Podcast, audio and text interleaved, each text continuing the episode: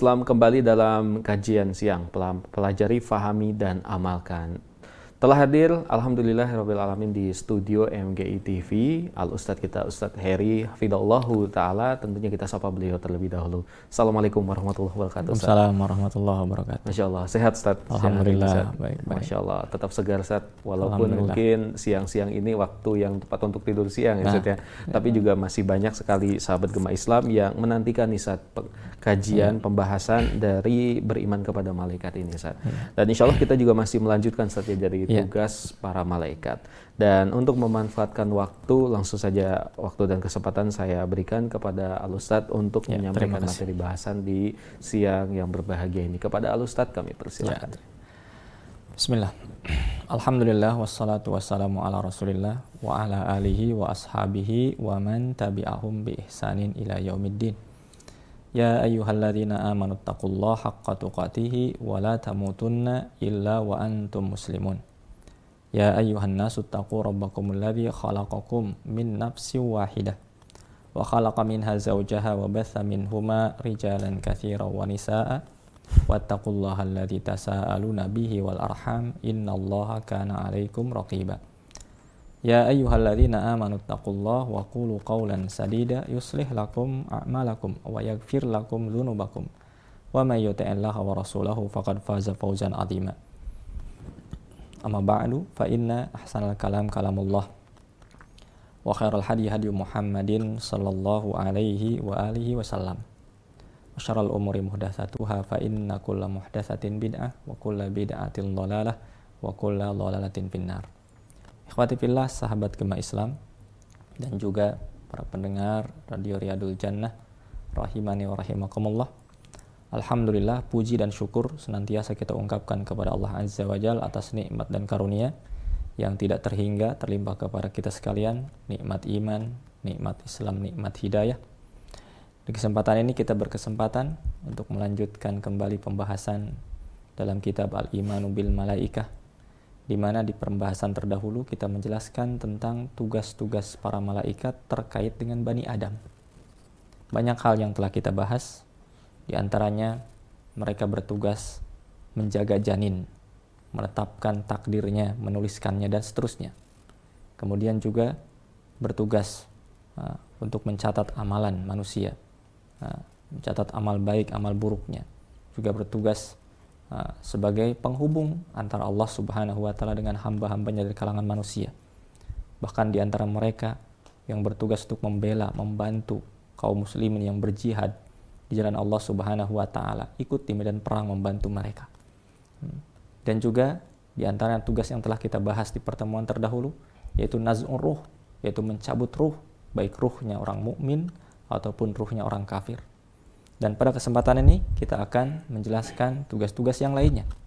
Di antaranya su'aluhum al-mayyit fi qabrihi di mana malaikat memiliki tugas bertanya kepada mayit di kuburnya summa atau ta'dzibuhu kemudian memberikan nikmat atau memberikan azab kepada mereka. Ba'dai adatir ruh ilal jasad. Setelah dikembalikannya ruh kepada jasad. Ikhwati fillah al barzakh kita ketahui alam barzah merupakan ismun ma baina dunya wal akhirah. Satu nama satu alam yang berada di antara dunia dengan akhirat. Nah, min waktil mauti ilal ba'thi dari mulai sejak kematian menimpa seseorang sampai dia dibangkitkan. Hmm. Dan hendaklah kita mengetahui anna adzabal qabr wa na'imu huwa ma baina dunya wal akhirah.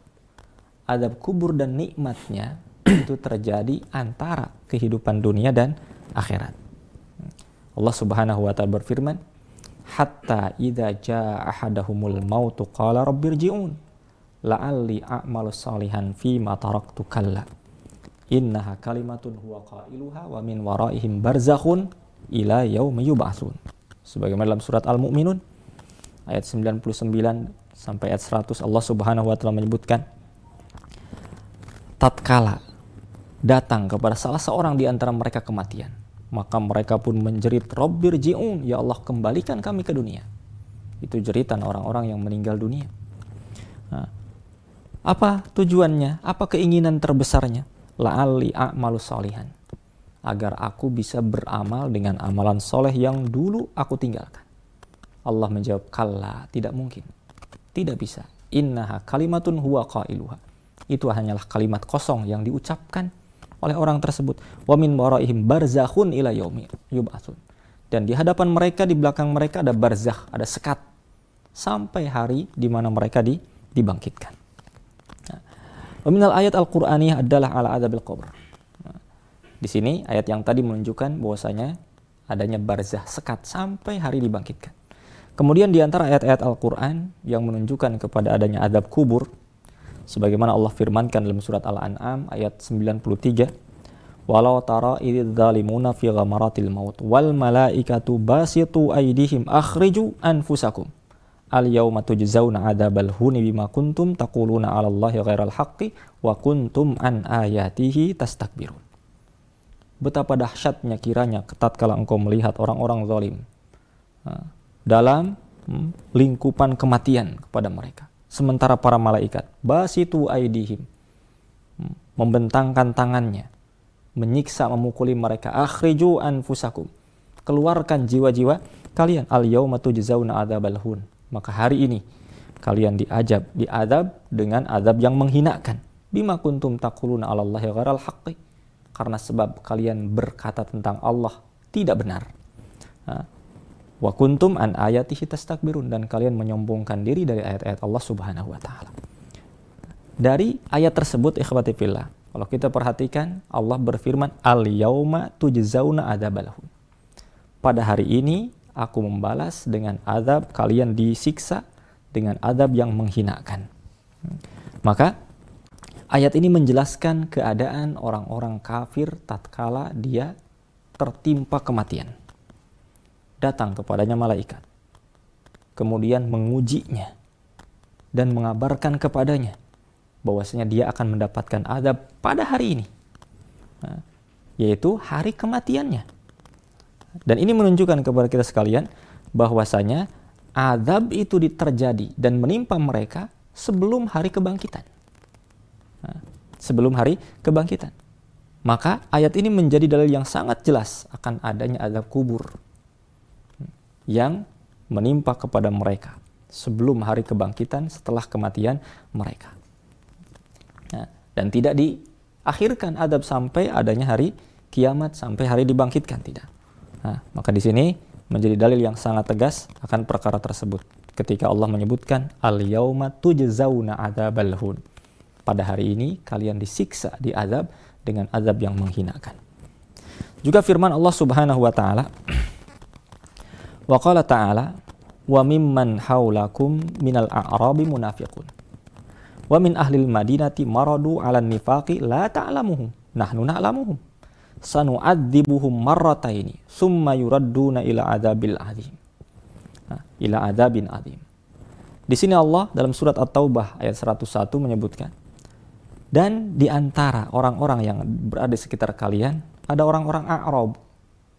Orang-orang Arab di pedalaman Arab munafikun, yang mereka itu orang-orang munafik. Wa min ahlil Madinah, termasuk juga ada kelompok atau ahli Madinah. Maradu ala nifak, mereka ditimpa hatinya dengan kemunafikan. La ta'lamuhum. Engkau tidak mengetahuinya wahai Muhammad. Nahnu na'lamuhum, tapi kami mengetahuinya sanu'adzibuhum marratain. Kami akan adab dia dua kali. Nah, ini jadi catatan kita. Diadab dua kali oleh Allah Subhanahu wa taala. Kemudian setelah itu yuradduna ila adabin adim akan dikembalikan kepada adab yang besar. Nah, kalimat sanu'adzibuhum marratain akan diadab dua kali. Al maratul ula fid dunya. Nah, kali yang pertama yaitu adab di dunia dengan musibah, yang menimpanya baik melalui tangan orang-orang mukmin ataupun melalui ketetapan Allah Subhanahu wa taala.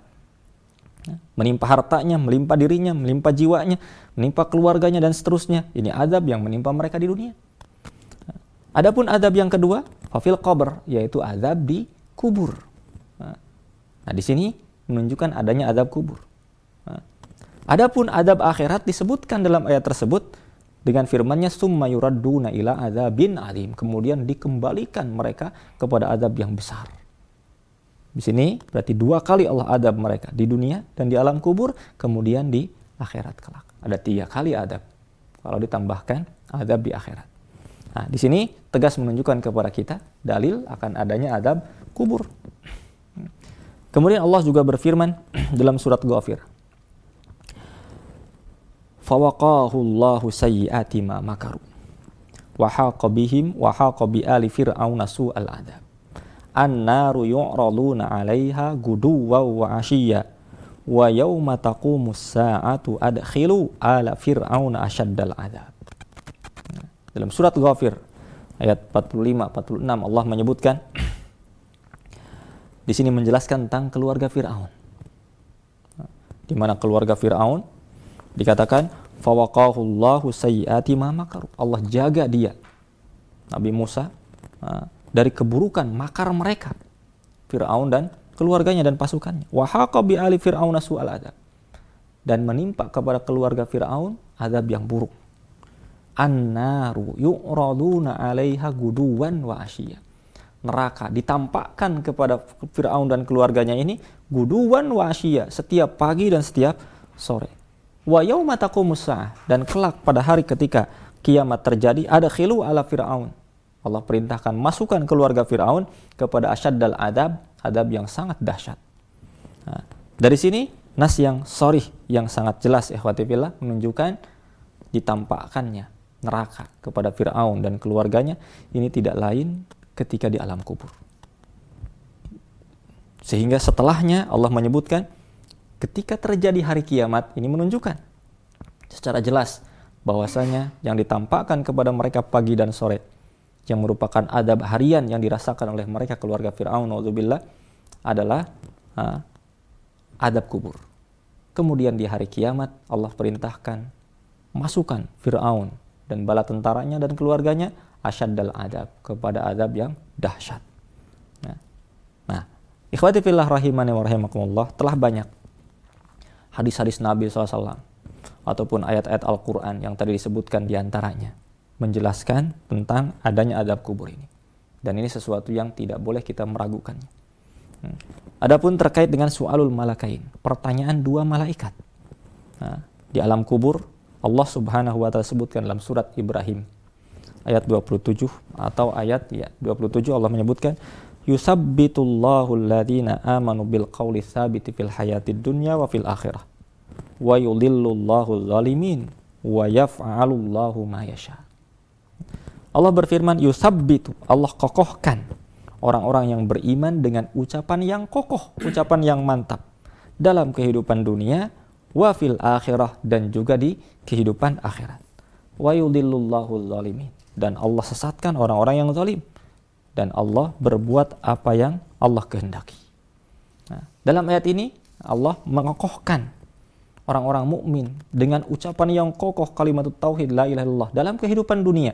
Mereka berjalan di atas kalimat tauhid dalam kehidupan dunia. Wa fil akhirah dan ini menunjukkan sebagaimana ahli tafsir menyebutkan bahwasanya di alam kuburnya tatkala ditanya oleh dua malaikat maka mereka mampu menjawabnya diberikan taufik oleh Allah untuk bisa menjawab pertanyaan dua malaikat di alam kuburnya Khawatifillah dalam Sahihain Bukhari Muslim diterima dari sahabat Anas bin Malik radhiyallahu taala anhu di mana Rasulullah bersabda Innal abda idza wuli'a fi qabrihi wa tawalla anhu ashabuhu fa innahu yasma'u qar'ani ahlihim.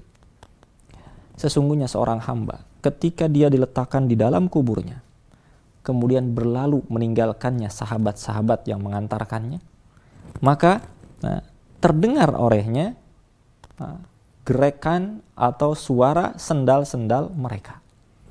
Nah, kemudian Rasul menyebutkan ya'tihi malakan dua malaikat datang kepadanya. Fayak udani fayakulani lahu. Mendudukannya kemudian berkata kepadanya, Ma kunta taqulu fi hadar rajul. Apa yang engkau ketahui tentang orang ini, yaitu Rasulullah SAW. Qala fa'ammal mu'min fayaqulu ashadu annahu abdullahi wa rasulih wa rasuluh. Maka dia mengatakan, adapun orang mukmin mengatakan, aku bersaksi bahwasanya dia itu hamba Allah dan Rasulnya. Qala fayuqalu lahu unzur ila maq'adika minan nar. Hmm Kemudian malaikat itu katakan kepadanya, lihatlah tempatmu di neraka.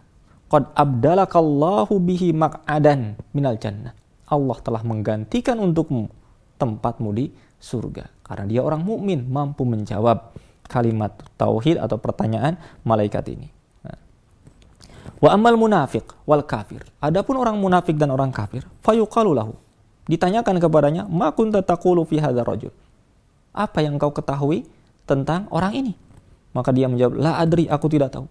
Kuntu aqulu ma yaqulun nas. Aku dulu mengatakan apa yang dikatakan manusia, ikut-ikutan tanpa disertai ilmu dan keimanan. Nah, fayaqula, fayaqulu, maka malaikat pun mengatakan, dia pun mengatakan la darait atau malaikat berkata kepadanya, la daraita wala talait. Engkau tidak pernah belajar, engkau tidak pernah mencari ilmu, tidak pernah membaca. Wa yudrabu wa yadribu bimatariq min hadidin darbatan fayasihu sayhatan yasma'uha man yalihi ghairas saqlain. Nah, kemudian malaikat pun memukul orang tersebut nah, dengan alat pukul dari besi sehingga dia berteriak dengan teriakan yang luar biasa keras didengar oleh siapa pun yang ada di sekitarnya nah, kecuali sakolain, kecuali jin dan manusia dia tidak bisa mendengar jeritan tersebut. Hadis ini ikhwati dikeluarkan oleh Imam Muslim, Imam Bukhari dan Imam Muslim dalam kitab sahih keduanya.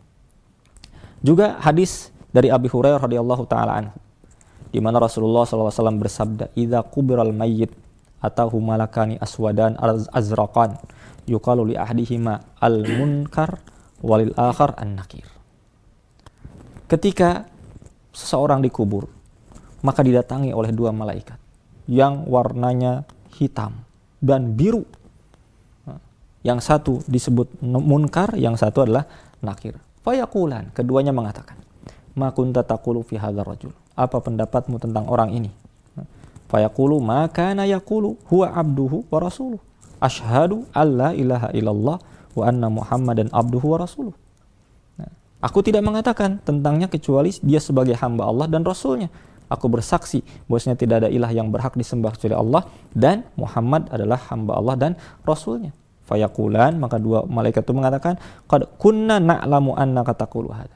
Kami tahu bahwasanya engkau akan mengatakan seperti ini. Summa yufsahu fi qabrihi sab'una dira'an wa fi sab'in. Kemudian diluaskan, dilapangkan kuburnya. 70 hasta. Fi dira'in 70 kali 70 hasta. Summa yanu yunawwiru lahu fihi. Kemudian diterangi kuburnya. Luas dan terang benderang Summa yuqalu lahu kemudian dikatakan kepadanya, "Nam, tidurlah engkau." Fayaqulu arji'u ila ahli fa ukhbiruhum. Aku berkeinginan untuk kembali kepada keluargaku dan mengabarkan kebahagiaan yang dia terima di alam kuburnya. Maka malaikat itu mengatakan, "Nam, kanau mati al-arush." Tidurlah engkau seperti tidurnya pengantin baru yang la yuqiduhu illa ahabbu ahlihi ilahi yang tidaklah dibangunkan kecuali orang-orang yang paling engkau cintai. Hatta yab'atsuhu Allahu min madja'ika dzalik sampai Allah membangkitkan kau dari tempat tidurmu ini. Wa in kana munafiqan. Sebaliknya kalau orang tersebut munafik maka dia akan mengatakan sami'tun nas yaquluna faqultu mithlahum la adri ketika ditanya siapa orang ini oleh malaikat, maka dia pun menjawab, aku mendengar manusia mengatakan demikian. Maka aku pun mengatakannya seperti itu. Aku tidak tahu. Fayakulan, dua malaikat itu mengatakan, Qad kunna na'lamu annaka taqulu talik. Aku sungguh telah tahu bahwa engkau akan mengatakan seperti ini. Fayaqulu lil ard, maka malaikat itu berkata, berkata kepada bumi, Il ta'imi alaihi, fatal ta'imu alaihi. Himpitlah orang ini, maka bumi pun menghimpit orang tersebut. Fatah talifu fihi adla'uhu, maka bersilanganlah tulang-tulang rusuknya. Fala yazalu fiha mu'adzaban hatta yab'athahu Allahu min madjahi dzalik. Terus-terusan dia mendapatkan adab di sana sampai dia dibangkitkan dibangkitkan oleh Allah Subhanahu wa taala di hari kebangkitan kelak. Dari sini ikhwati fillah baik hadis-hadis Nabi yang derajatnya mutawatir tidak kurang dari 80 sahabat Nabi SAW meriwayatkan hadis-hadis tentang adab dan nikmat kubur dan juga ayat-ayat Allah Subhanahu wa taala yang begitu banyak dijelaskan oleh ahli tafsir tentang masalah ini maka tidak ada keraguan bagi seorang muslim meyakini adanya pertanyaan di alam kubur, adanya azab dan nikmat kubur. Memang ada dewasa ini orang-orang yang meragukan perkara tersebut, bahkan menafikan menolaknya. Di antara mereka menggunakan akal-akal mereka. Dikatakan kami membuka kuburan, tapi kami tidak mendapati apa yang dikatakan, baik itu kuburan itu dihimpitkan ataupun diluaskan. Kuburan seperti itu saja, tidak berubah maka kita katakan, yang kalian lihat adalah alam dunia. Sementara tidak mungkin seorang bisa masuk ke alam barzah kecuali satu pintunya, kematian. Satu jalan. Hmm. Agar engkau bisa yakin akan adanya nikmat dan azab kubur, yaitu mati dulu. Hmm. Karena itu walaupun alat perekam ditempatkan di sana dan sebagainya kemudian tidak bisa merekam suara pertanyaan malaikat dan seterusnya, maka ini jelas merupakan perkara gaib yang tidak mungkin bisa diindrai oleh panca indera kita. Ini perkara gaib. Satu cara untuk bisa masuk ke alam kubur, bukan kuburan, ke alam kubur, alam barzah, yaitu kematian. Kemudian ada pula yang menolak dengan ayat-ayat Al-Quran bahkan. Ketika Allah Subhanahu wa taala menyebutkan tentang jeritan orang yang dibangkitkan, qalu mam ba'asana mim marqadina siapa yang membangkitkan kami dari tidur-tidur kami. Ini menunjukkan katanya, berarti menunjukkan bahwasanya orang yang ketika dibangkitkan itu tidur. Tidak ada adab, tidak ada nikmat kubur di sana. Mereka tidur. Maka ayat ini dijadikan pegangan untuk menolak sekian banyak hadis Nabi SAW, bahkan mutawatir sifatnya. Sekian ayat-ayat Allah Subhanahu wa taala, sekian riwayat dari para sahabat Nabi SAW dan kesepakatan mereka. Nah, dengan dalih bahwasanya Allah menyebutkan ketika dibangkitkan dia berteriak siapa yang membangkitkan, kami dari tidur-tidur kami maka ini pun ikhwati fillah jelas tertolak pertama tidak ada seorang pun sahabat Nabi yang mereka itu murid-murid Rasulullah SAW menggunakan ayat ini untuk menolak adanya azab kubur. Padahal mereka orang yang paling paham terhadap ayat-ayat Allah Subhanahu wa taala. Tidak ada satupun. Kita akan mengikuti siapa? Yang kedua, ayat ini pun dijelaskan oleh para ulama, di antaranya Ibnu Katsir menjelaskan bahwasanya ayat ini tidaklah menjadikan atau menafikan adanya adab kubur. Ada beberapa alasan. Alasan pertama, kalau dibandingkan dengan adab akhirat yang sangat dahsyat, maka adab di alam kubur itu ringan. Sehingga seolah tidur. Ini alasan pertama. Sehingga mereka ketika mendapatkan adab di kuburan, di alam kubur, mereka pun berteriak, La takumisah, ya Allah, jangan engkau jadikan hari kiamat. Kenapa? Karena dia tahu adab di akhirat sangat dahsyat dibandingkan dengan adab di kuburnya. Alasan yang kedua, secara bahasa tidak ada masalah. Madja adalah tempat berbaring, adalah kuburan. Sehingga maknanya dari tidur-tidur kami, mimar kodina, dari tempat tidur kami, dari tempat tidur kami, dari kubur-kubur kami maknanya tidaklah berarti bahwasanya mereka itu tidur. Yang ketiga memang ada riwayat sebagaimana Ibnu Katsir menyebutkan dari salah seorang sahabat Ubay uh, Ibni Ka'ab kalau tidak salah menyebutkan satu riwayat bahwasanya Rasulullah Shallallahu alaihi wasallam menyebutkan adanya tidur sabata anna lahum rukudun qabailun nafkhisani bahwasanya mereka itu benar-benar tidur sebelum ada tiupan kebangkitan. Ketika tiupan pertama kehancuran seluruh alam semesta dan kematian, mereka tertidur. Saat itulah berhenti azab kubur. Kemudian tiupan yang kedua mereka bangkit. Maka mengucapkan dari tidur-tidur kami. Ini tidak menafikan adanya azab kubur. Sehingga ikhwati fillah tidak ada sama sekali keraguan tentang adanya azab kubur yang kesepakatan yang datang dengan hadis-hadis yang mutawatir didukung dengan ayat Allah dan sunnah Rasulullah Shallallahu Alaihi Wasallam. Kemudian ikhwati fillah rahimani wa rahimakumullah. Yang kedua, tugas mereka para malaikat yang kita bahas di kesempatan ini yaitu nafkhuhum fissur di mana mereka malaikat ada yang bertugas untuk meniup sangkakala. Arrafan Nabi sallallahu alaihi wasallam as-sur kama fi hadis Abdullah ibni Amr ibn al-As. Rasulullah memberikan ta'rif, memberikan makna tentang as-sur sangkakala atau trompet. Sebagaimana dalam hadis dari Abdullah bin Amr bin As, beliau menyebutkan, Ja'a A'rabi ila Nabi sallallahu Seorang A'rabi datang kepada Nabi wasallam. Kemudian dia bertanya, "Ma asur Wahai Muhammad, apa itu sur? Qala asur qarnun yunfakhu fihi. Beliau menjawab, sur itu qarnun. Qarnun itu tanduk. Tanduk yunfakhu fihi yang ditiupkan padanya. Nah, di sini Allah Subhanahu wa taala berfirman dalam surat An-Naml ayat 87 wa yauma yunfakhu fis suri fa fazi'a man fis samawati wa man fil ardi illa ma Allah illa man Allah wa kullun atauhu dakhirin pada hari ketika sangkakala ini ditiupkan, maka berguncanglah, hancurlah langit dan juga bumi. Segala yang di langit dan segala apa yang di bumi. Kecuali yang Allah kehendaki. Dan semuanya tunduk kepada Allah subhanahu wa ta'ala. Nah, di sini Allah subhanahu wa ta'ala nah, juga menyebutkan tentang sur yunfakhu fihi. Di ayat yang lain Allah menyebutkan dengan lafad an-naqur Nah, sebagaimana Allah berfirman, "Faida nuqira fin nakur." Ketika ditiupkan nakur, nakur itu adalah sangkakala tadi. Ya. An-nakur huwa sur. Maknanya adalah sur atau sangkakala. Merupakan nama, dua nama untuk satu benda. Ya. Waqad sammallahu ta'ala as-saut alladhi yukhrijuhu Israfil fis-sur bi asma'in hiya. Dan Allah menyebutkan suara yang keluar dari tiupan Israfil hmm, kepada sangkakala tersebut dengan beberapa nama. Di antaranya yang pertama an-nafkhah. Fa'idha nufikha fis suri nafkhatun wahidah. Ketika ditiupkan pada sangkakala tersebut dengan satu kali tiupan. Tiupan tersebut disebut nafkhah. Juga disebut raj'ah atau ar-rajifah. Hmm yang menghancurkan, menggetarkan, mengguncangkan. Yauma tarjufur rajifah.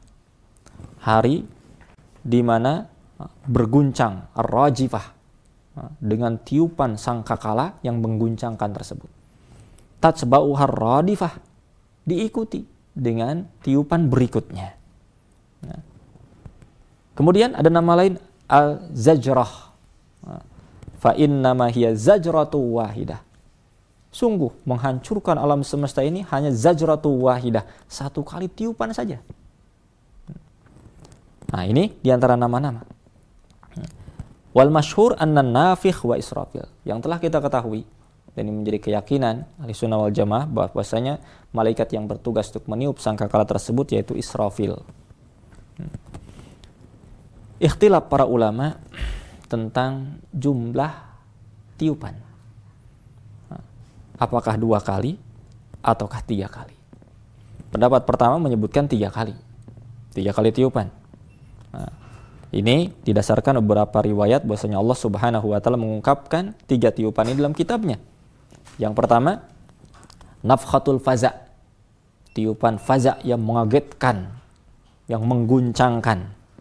Sebagaimana Allah firmankan dalam surat An-Naml ayat 87 yang tadi wa yauma yunfakhu fis-suri ketika sangkakala ditiupkan fafazi aman fis samawati wa man fil ardi maka berguncanglah yang di langit dan juga yang di bumi illa mana Allah kecuali yang dikehendaki Allah Subhanahu wa taala ini nafkhatul faza tiupan yang mengagetkan mengguncangkan yang kedua nafkhatul sa'iq tiupan yang mematikan menjadikan pingsan orang yang hidup dan mati. Ya. Sebagaimana Allah firmankan dalam surat Az-Zumar, "Wa nufikha fis suri fasa'iqa man fis samawati wa man fil ardi illa man Allah. Nah, ketika ditiupkan sangkakala maka matilah seluruh yang di langit dan seluruh yang di bumi. Nah, dari sini tiupan yang kedua nafkhatu as-sa'iq. Kemudian ada nafkhatul ba'ats, tiupan kebangkitan yang ketiga. Ya, sebagaimana Allah firmankan, "Summa nufikha fihi ukhra faidahum qiyamun yanzurun." Kemudian ditiupkan dengan tiupan yang lainnya, tiba-tiba mereka berdiri dan melihat. Qalu innal faza mughayyirul lisayq. Mereka yang berpendapat dengan pendapat tiga tiupan ini mengatakan bahwasanya al-faza hmm, tiupan yang sesuatu yang mengagetkan ini berbeda dengan yang mematikan. Wastadallu bi haditsis sur at-tawil dan mereka pun berdalil dengan hadis sur yang panjang. Fafihi annan nafkhat salasat. Di mana disebutkan di sana bahwasanya tiupan itu ada tiga. Ini pendapat pertama. Adapun pendapat yang kedua, di antara para ulama menyebutkan nafkhatan, dua kali tiupan. Nah, pertama, nafkhatus sa'iq wa nafkhatul bas. Tiupan yang mematikan, mengguncangkan tentu masuk di dalamnya tiupan yang mematikan dan tiupan yang membangkitkan. Nah, qala wa hadha huwa dhahirun nusus. Dan ini adalah merupakan zahir nas. Sebagaimana Allah firmankan dalam surat Yasin. Ma yanzuruna illa sayhatan wahidatan ta'khudhuhum wa hum yahsimun. Tidaklah mereka menunggu kecuali satu teriakan saja ta'khudhuhum yang bisa mematikan mereka, mengambil mereka wahum yahsimun. Sementara mereka dalam keadaan berselisih satu dengan yang lainnya. Fala yastati'una tausiyatan. Tidak mampu mereka memberikan wasiat. Wala ila ahlihim yarji'un. Tidak mampu pula untuk kembali kepada keluarganya. Wa nufikha sur ditiupkan kepadanya sangkakala. Fa idahum minal ajdasi ila rabbihim yansilun. Tiba-tiba mereka dari kuburnya menuju Robnya mereka berjalan. Qalu mereka pun mengatakan ya wailana mamba'athana min marqadina binasalah kami.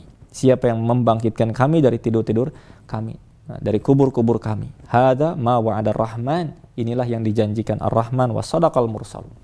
Dan dibenarkan oleh al-mursalun para utusan.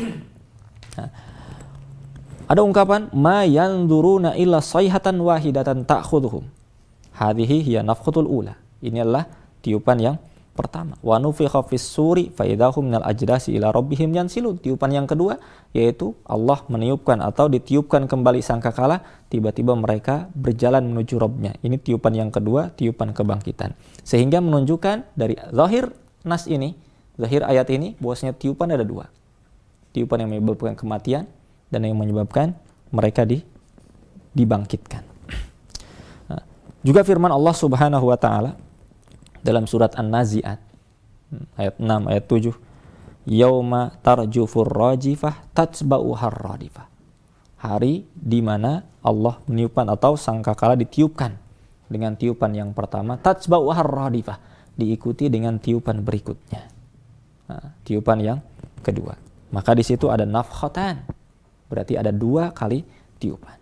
Nah, dan ikhwati fillah dalam masalah ini adalah masalah yang memang ahli sunnah wal jamaah masih dalam khilaf nah, khilaf di dalam lingkup ahli sunnah wal jamaah. Tidak mengeluarkan satupun kepada yang lainnya. Bahkan memungkinkan untuk menggabungkan dua perkara tersebut.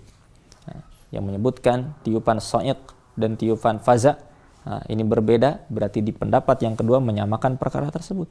Dan bisa jadi itu pun sama di mana tiupan yang pertama terus berlangsung mengagetkan sampai pada akhirnya menjadikan orang tersebut mati, pingsan. Nah, ini satu tiupan. Nah, kemudian tiupan yang kedua, tiupan kebangkitan. Nah, dari sini bukan sesuatu yang uh, perkara yang apa harus kita mendalami bahkan yudhalilu ba'duhum ba'dha menyesatkan satu dengan yang lainnya dengan perkara tersebut. Ini semua khilaf masih dalam lingkup ahli sunnah wal jamaah. Waqad zakara Nabi sallallahu alaihi wasallam sahibus sur biduni an yusammihi. Nabi SAW dalam hadisnya pernah menyebutkan tentang sahibus sur, malaikat yang meniup sangkakala tersebut tanpa menyebutkan namanya. Ya. Wa annahu iltaqam sur binti dhari an yu'maru fi hadis Abi Sa'id.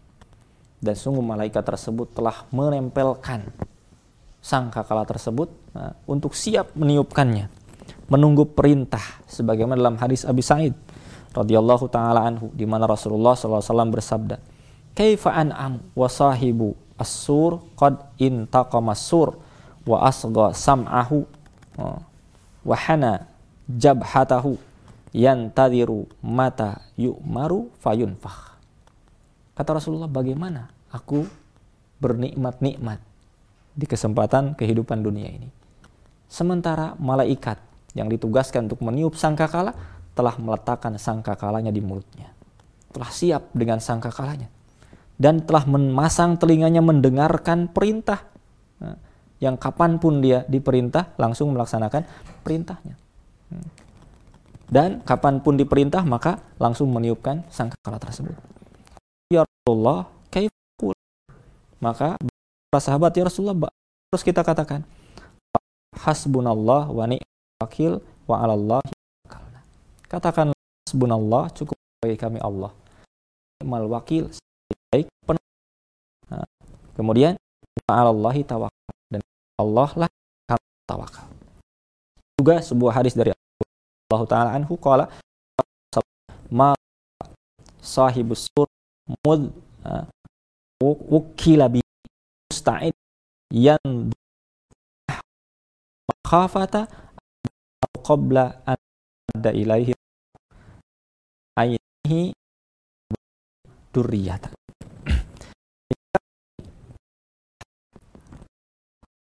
ujung yani malaikat yang berniup sangkakala itu tidaklah tidaklah makan nah, apa sangkakalanya?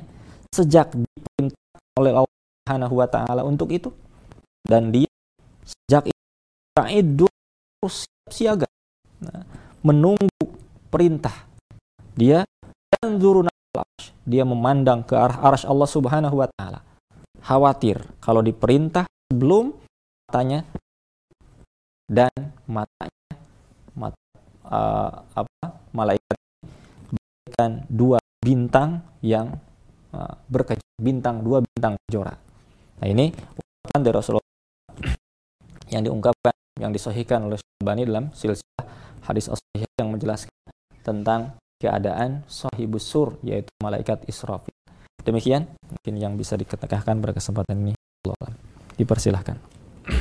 Barakallahu fiik Ustaz atas pembahasan materi yang di mana tadi kita telah mendengarkan Al Ustaz telah menyampaikan pembahasan berkaitan dengan malaikat yang bertugas di alam kubur ada malaikat azab ataupun malaikat pemberi nikmat dan juga penanya malaikat yang bertugas bertanya kepada kita tentang tiga pertanyaan dan tadi juga Ustaz telah menjelaskan dan memaparkan tentang malaikat yang bertugas meniup trompet atau sangkakala. Sahabat Kema Islam, insya Allah kita akan kembali melanjutkan pembahasan di kesempatan sore yang berbahagia ini. Tentunya sahabat Kema Islam bisa mempersiapkan pertanyaan untuk dikirimkan kepada kami melalui SMS ataupun melalui WhatsApp di 081124252555 dan juga tentunya di interaktif telepon di 081195525500. Tentunya setelah yang satu ini kita akan kembali dalam kajian siang. Tetaplah bersama kami. Huruf-huruf hidup berpadu padan dengan huruf-huruf mati. Jadilah kata berangkai berupa kalimat bermakna. Begitulah ilmu, tersusun dengan sangat rapi. Jika diabaikan, jadilah gama. Dan jika diamalkan, itulah agama. Ikuti kajian siang setiap hari Senin sampai hari Kamis, dimulai pukul 13 waktu Indonesia bagian Barat, hanya di MGI TV.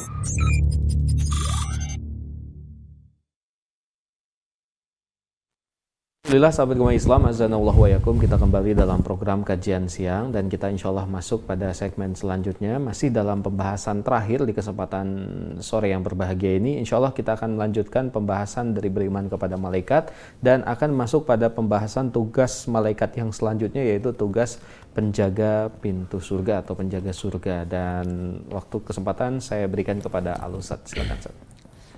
Ikhwati sahabat kema Islam dan juga para pendengar Radio Redul Jannah rahimani wa rahimakumullah. Tugas malaikat berikutnya yang terkait dengan Bani Adam yaitu qiyamuhu biri ayati ahlil jannah wa naimihim. Mereka bertugas untuk menjaga penduduk surga dan juga memberikan nikmat kepada mereka para penghuni surga. Allah Subhanahu wa taala memberikan tugas untuk menjaga tugas yang demikian kepada para malaikat.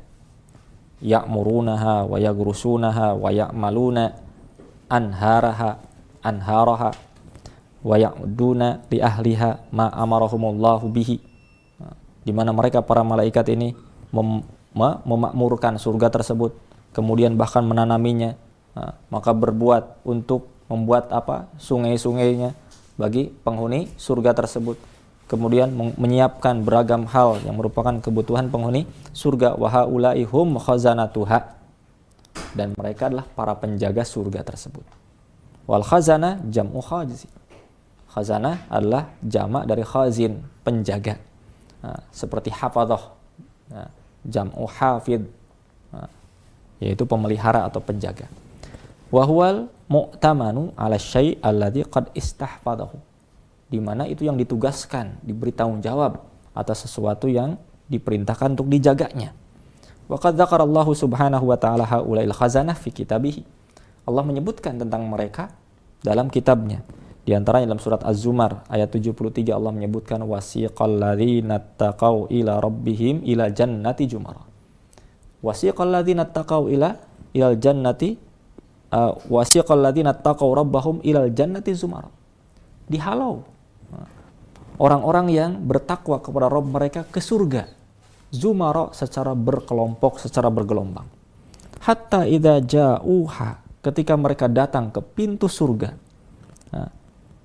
Wa futihat abwabuha kemudian dibukakanlah pintu surga tersebut wa maka berkatalah kepada mereka sambutan khazanatuha para penjaga surga tersebut.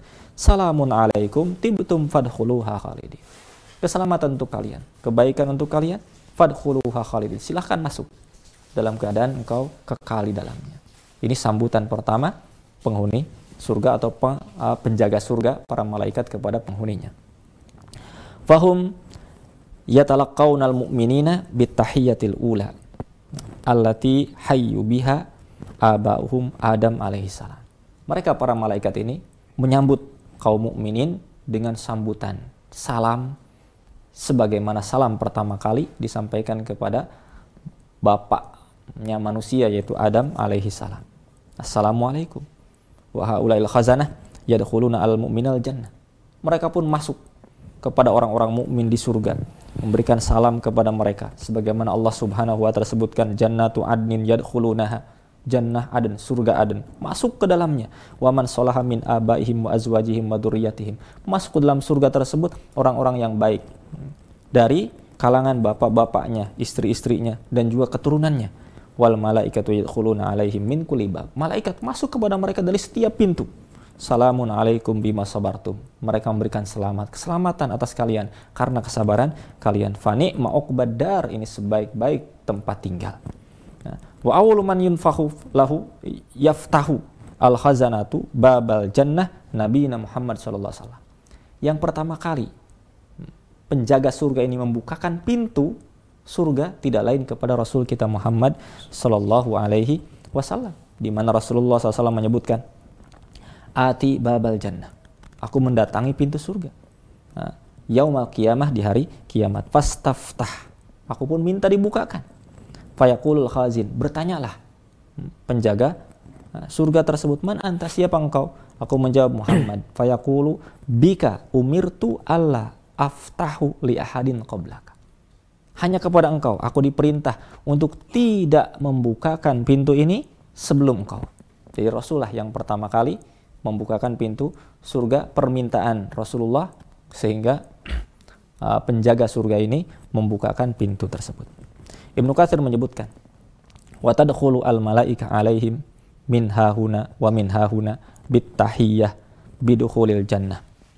Fa inda dukhulihim iyyaha tafidu alaihimul malaikati musallimina muhanniina lahum bima hasala lahum minallahi minat taqrib wal in'am wal iqamah fi daris salam fi jiwari as-sadiqin wal anbiya wal mursalin al kiram. Ibnu Katsir menyebutkan masuk para malaikat ini ke pintu surga, ke kaum mukminin penduduk surga.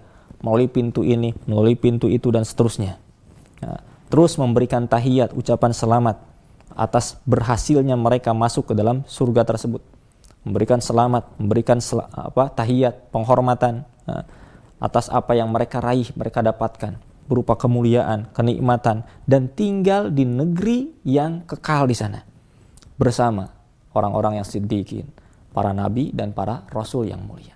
Ini kemuliaan yang disebutkan tentang itu. Kemudian yang terakhir ikhwatifillah, khazanatun nar, sebaliknya penjaga neraka. Allah Subhanahu wa taala menyebutkan tentang mereka sauslihim sakar wa ma adraka ma sakar la tubqi wa la tadar lawahatul bashar 'alaiha tis'ata asyar. Disebutkan di sini alaiha di atasnya, di atas neraka tersebut neraka sakor tis'ata asyar. Ada 19 19 kelompok malaikat. Hum khazanatu jahannam al-idham. Mereka adalah para penjaga jahannam yang luar biasa besarnya. Ma'hum minal malaikatu khalqun la yuhsihim illa Allah. Bersama mereka ada malaikat yang banyak yang tidak ada yang mengetahui jumlahnya kecuali Allah Subhanahu wa taala. Sehingga di ayat tersebut kelanjutannya disebutkan wa ma ya'lamu junuda rabbika illahu. Tidak ada yang mengetahui tentara bala tentara Allah Subhanahu wa taala kecuali Allah Subhanahu wa taala. Wa a'zamuhum penjaga neraka yang paling besar yaitu Malik.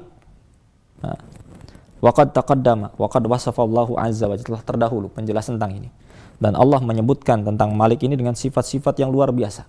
Tamlaun nufus khaufan wa mahaban wa mahabatan yang bisa menjadikan jiwa ini takut luar biasa nah, di hadapan sifat yang seperti ini.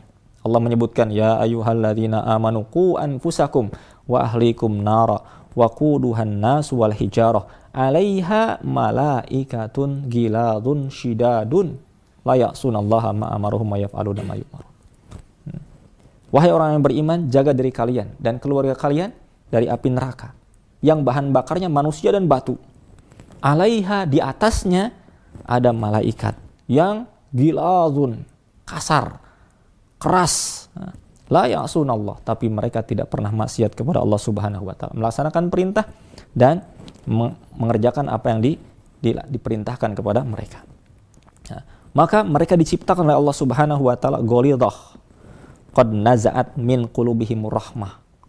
Keras kasar tercabut dalam diri mereka rahmah tidak ada rasa kasihan ketika mengadab mereka orang-orang yang kufur kepada Allah Subhanahu wa taala.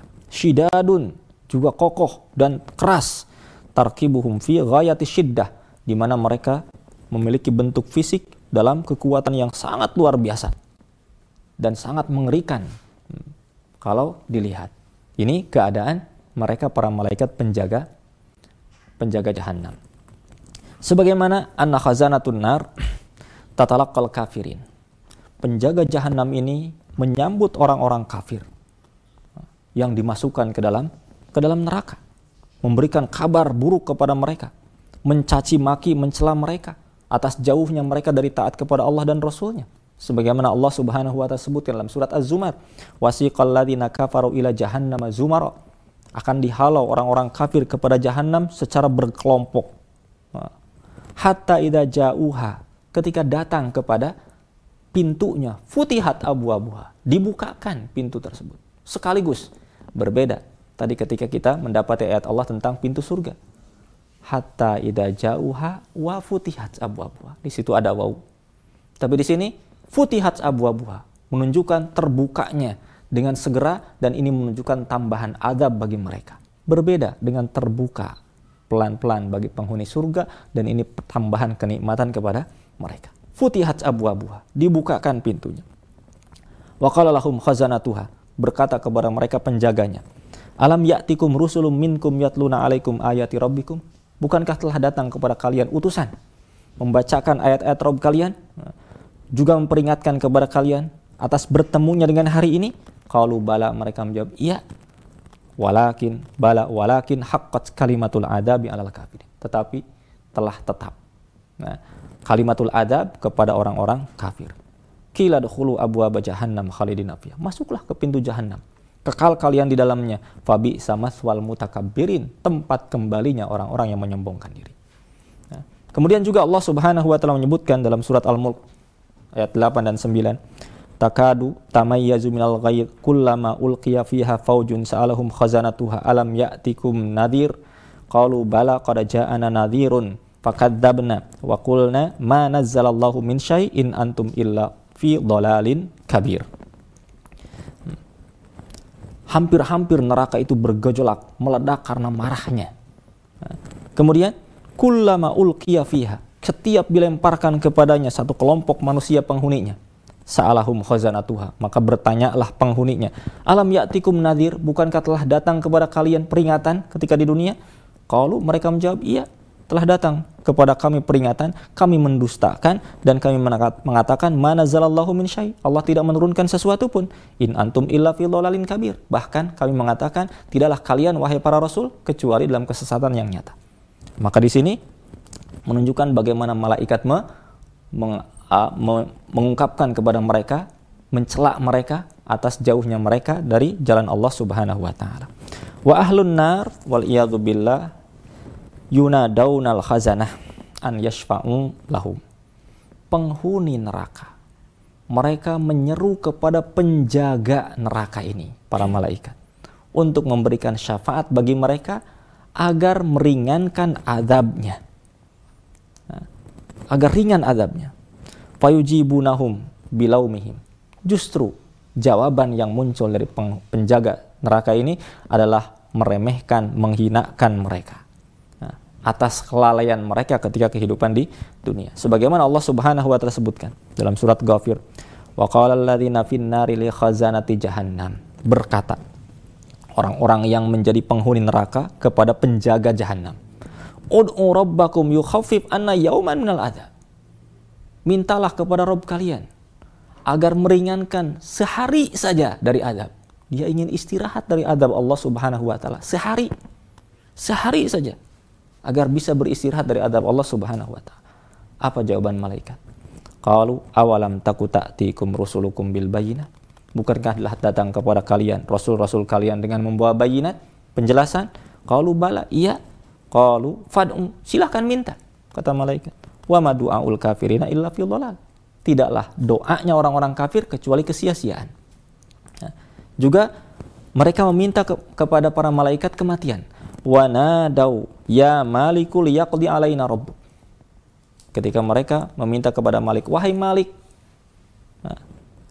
mintakan kepada Allah agar mematikan kami saja. Apa jawaban Malik? Innakum makithun kalian dalam neraka itu kekal di dalamnya.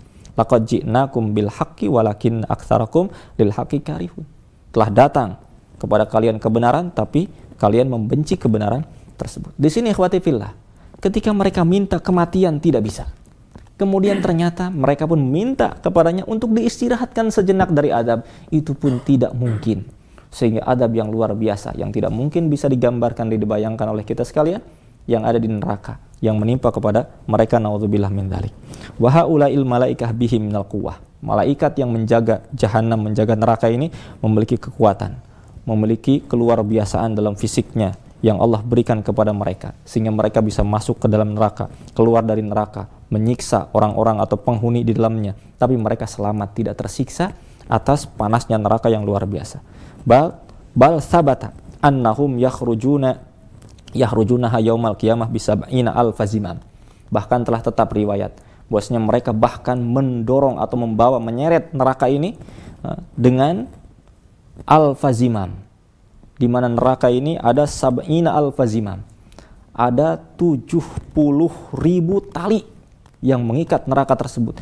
Yang setiap talinya ada 70 ribu malaikat yang me menyeretnya. Ini besarnya neraka luar biasa. Diseret oleh malaikat yang jumlah talinya ada 70 ribu. Setiap talinya ada 70 ribu malaikat yang menyeret jahanam tersebut. Nah, sehingga Rasul menyebutkan yuk tabi jahannam yaumal kiamat. Didatangkan jahannam pada hari kiamat. Laha sab'una alf. Di mana jahannam memiliki 70 ribu zimam. 70 ribu ikatan tali. Wa ma'akul zimamin sab'una alf malakun yajurrunaha. Di setiap talinya ada 70 ribu malaikat yang menyeret jahanam tersebut. Inilah ikhwati fillah tentang bagaimana tentang tugas-tugas malaikat yang terkait dengan Bani Adam. Semoga Allah Subhanahu wa taala memberikan tambahan keimanan dan kebaikan kepada kita sekalian di dunia dan di akhirat dan mengampuni dosa-dosa kita sekalian. Allah alam. Baik Ustaz, terima kasih kepada Al Ustaz Heri Iman Hafidullah Ta'ala yang telah menyampaikan pembahasan terakhir di kesempatan pagi hari ini, kesempatan sore hari ini berkaitan dengan malaikat penjaga surga dan tentunya juga malaikat penjaga neraka. Insya Allah kita akan langsung masuk ke segmen tanya jawab tentunya setelah yang satu ini tetap di kajian siang, pelajari, fahami, dan amalkan. Huruf-huruf hidup berpadu padan dengan huruf-huruf mati. Jadilah kata berangkai berupa kalimat bermakna. Begitulah ilmu, tersusun dengan sangat rapi. Jika diabaikan, jadilah gama. Dan jika diamalkan, itulah agama. Ikuti kajian siang setiap hari Senin sampai hari Kamis, dimulai pukul 13 waktu Indonesia bagian Barat, hanya di MGI TV.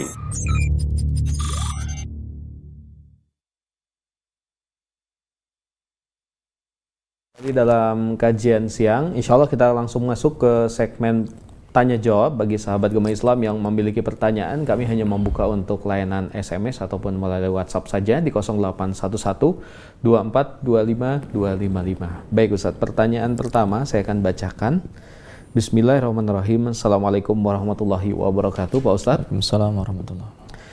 Apakah seseorang yang digambarkan bahwa ia adalah amalan baik atau amalan buruk selama di dunia dan ia menemani kita di dalam kubur adalah malaikat Ustadz? Ataukah itu adalah makhluk lain dikarenakan penjelasan bahwa di alam kubur kita hanya akan didatangi oleh dua malaikat kubur saja? Mohon pencerahannya Ustadz. ya, terima kasih atas pertanyaannya.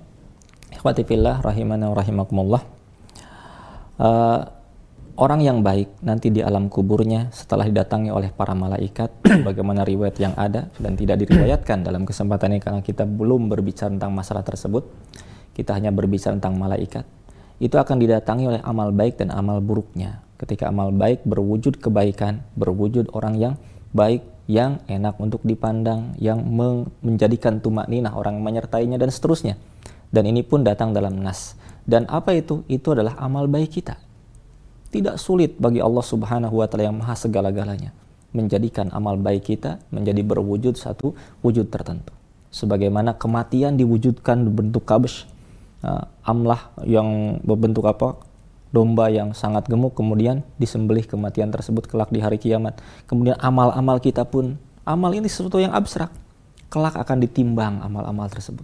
Baik itu walaupun ada khilaf apakah yang ditimbang itu catatannya ataukah amalnya itu sendiri ataukah orangnya yang beramal. Tapi yang jelas amal itulah yang menjadikan seseorang itu ditimbang. Sesuatu yang abstrak tapi tidak berat, tidak sulit bagi Allah yang Maha Kuasa untuk menjadikan semuanya menjadi nyata. Maka kita yakini itu merupakan amal-amal kita yang menyertai kita pada hari kiamat, baik di alam kuburnya, di hari kebangkitan, bersama kita ketika di mahsyar, bersama bahkan masuk surga dan neraka pun amal-amal kita akan menyertai kita. Itulah sahabat kita yang sebenar-benarnya sahabat. Allah alam. terima kasih kepada Al Ustaz untuk jawabannya. Mudah-mudahan menjadi pemahaman bagi yang bertanya dan juga tentunya bagi sahabat gemah Islam di mana pun Anda berada. Pertanyaan selanjutnya Ustaz, sekaligus pertanyaan penutup di kesempatan sore yang berbahagia ini. Namun ini sedikit di luar pembahasan Ustaz. Bismillah, Ustadz izin bertanya, bolehkah kami merasa tenang dan tentram serta yakin bahwa kita tidak akan mengalami fase hari kiamat yang sangat mengguncang seperti turunnya Dajjal, Ya'juj Ma'juj, bahkan merasakan berada di akhir kehancuran. Karena secara perhitungan saja kita belum mengalami masa turunnya Dajjal sehingga merasa tenang tidak akan mengalami fase kehancuran. Mohon nasihatnya Ustadz untuk pertanyaan saya. Terima kasih ya. Ustadz. Silakan. Terima kasih kepada al-akh yang bertanya. Semoga menjadi kebaikan bagi yang bertanya secara khusus dan bagi kita sekalian. Merasa tenang dari tidak akan menjadikan kita termasuk orang yang menyaksikan hari kiamat ini mudah-mudahan. Kita tidak menjadi orang-orang yang menyaksikan adanya hari kiamat. Karena tidak mungkin orang yang beriman menyaksikan dahsyatnya kengerian hari kiamat.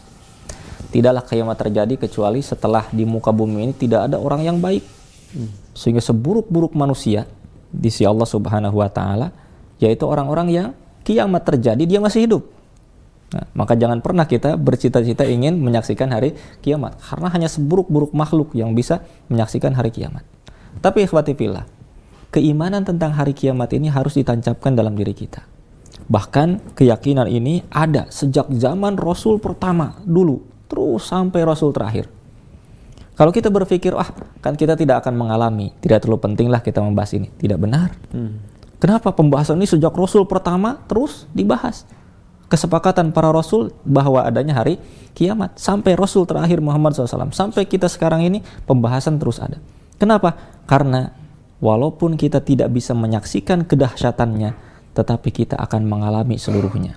Mengalami hari kebangkitan, mengalami hisab, mengalami ditimbang, mengalami uh, apa surga dan neraka dan seterusnya. Maka itu sesuatu yang harus kita yakini. Jangan pernah kita terkurangi karena sebab kita tidak akan mengalami apa? hari kiamat, menyaksikan hari kiamat kemudian kita uh, mengurangi rasa takut kepada kejadian tersebut. Karena kejadian itu akan kita alami walaupun dalam bukan dalam bentuk menyaksikan dahsyatnya hari kiamat. Karena Rasul pun saya yakin tidaklah meyakini akan menyaksikan hari kiamat. Karena Rasul yang mengatakan seburuk-buruk makhluk adalah orang yang menyaksikan hari kiamat. Demikian pula para sahabatnya, tapi mereka orang-orang yang paling takut tentang adanya hari kiamat. Bukan takut karena kedahsyatan yang terjadi, hmm. tapi takut karena akibatnya akan menimpa dirinya. Bekal-bekalnya yang merasa kurang, dosa-dosa yang banyak, sementara nikmat Allah tercurah kepadanya sementara dia banyak melakukan kemaksiatan kepadanya. Barangkali itu yang tidak boleh kita terkurangi nah, dalam keimanan kepada para malaikat atau kepada hari akhir tersebut Allah Baik Ustaz, terima kasih kepada Al Ustaz untuk jawabannya. Mudah-mudahan menjadi pemahaman tentunya bagi sahabat gemah Islam yang bertanya dan juga bagi bagi para pemirsa di mana pun Anda berada.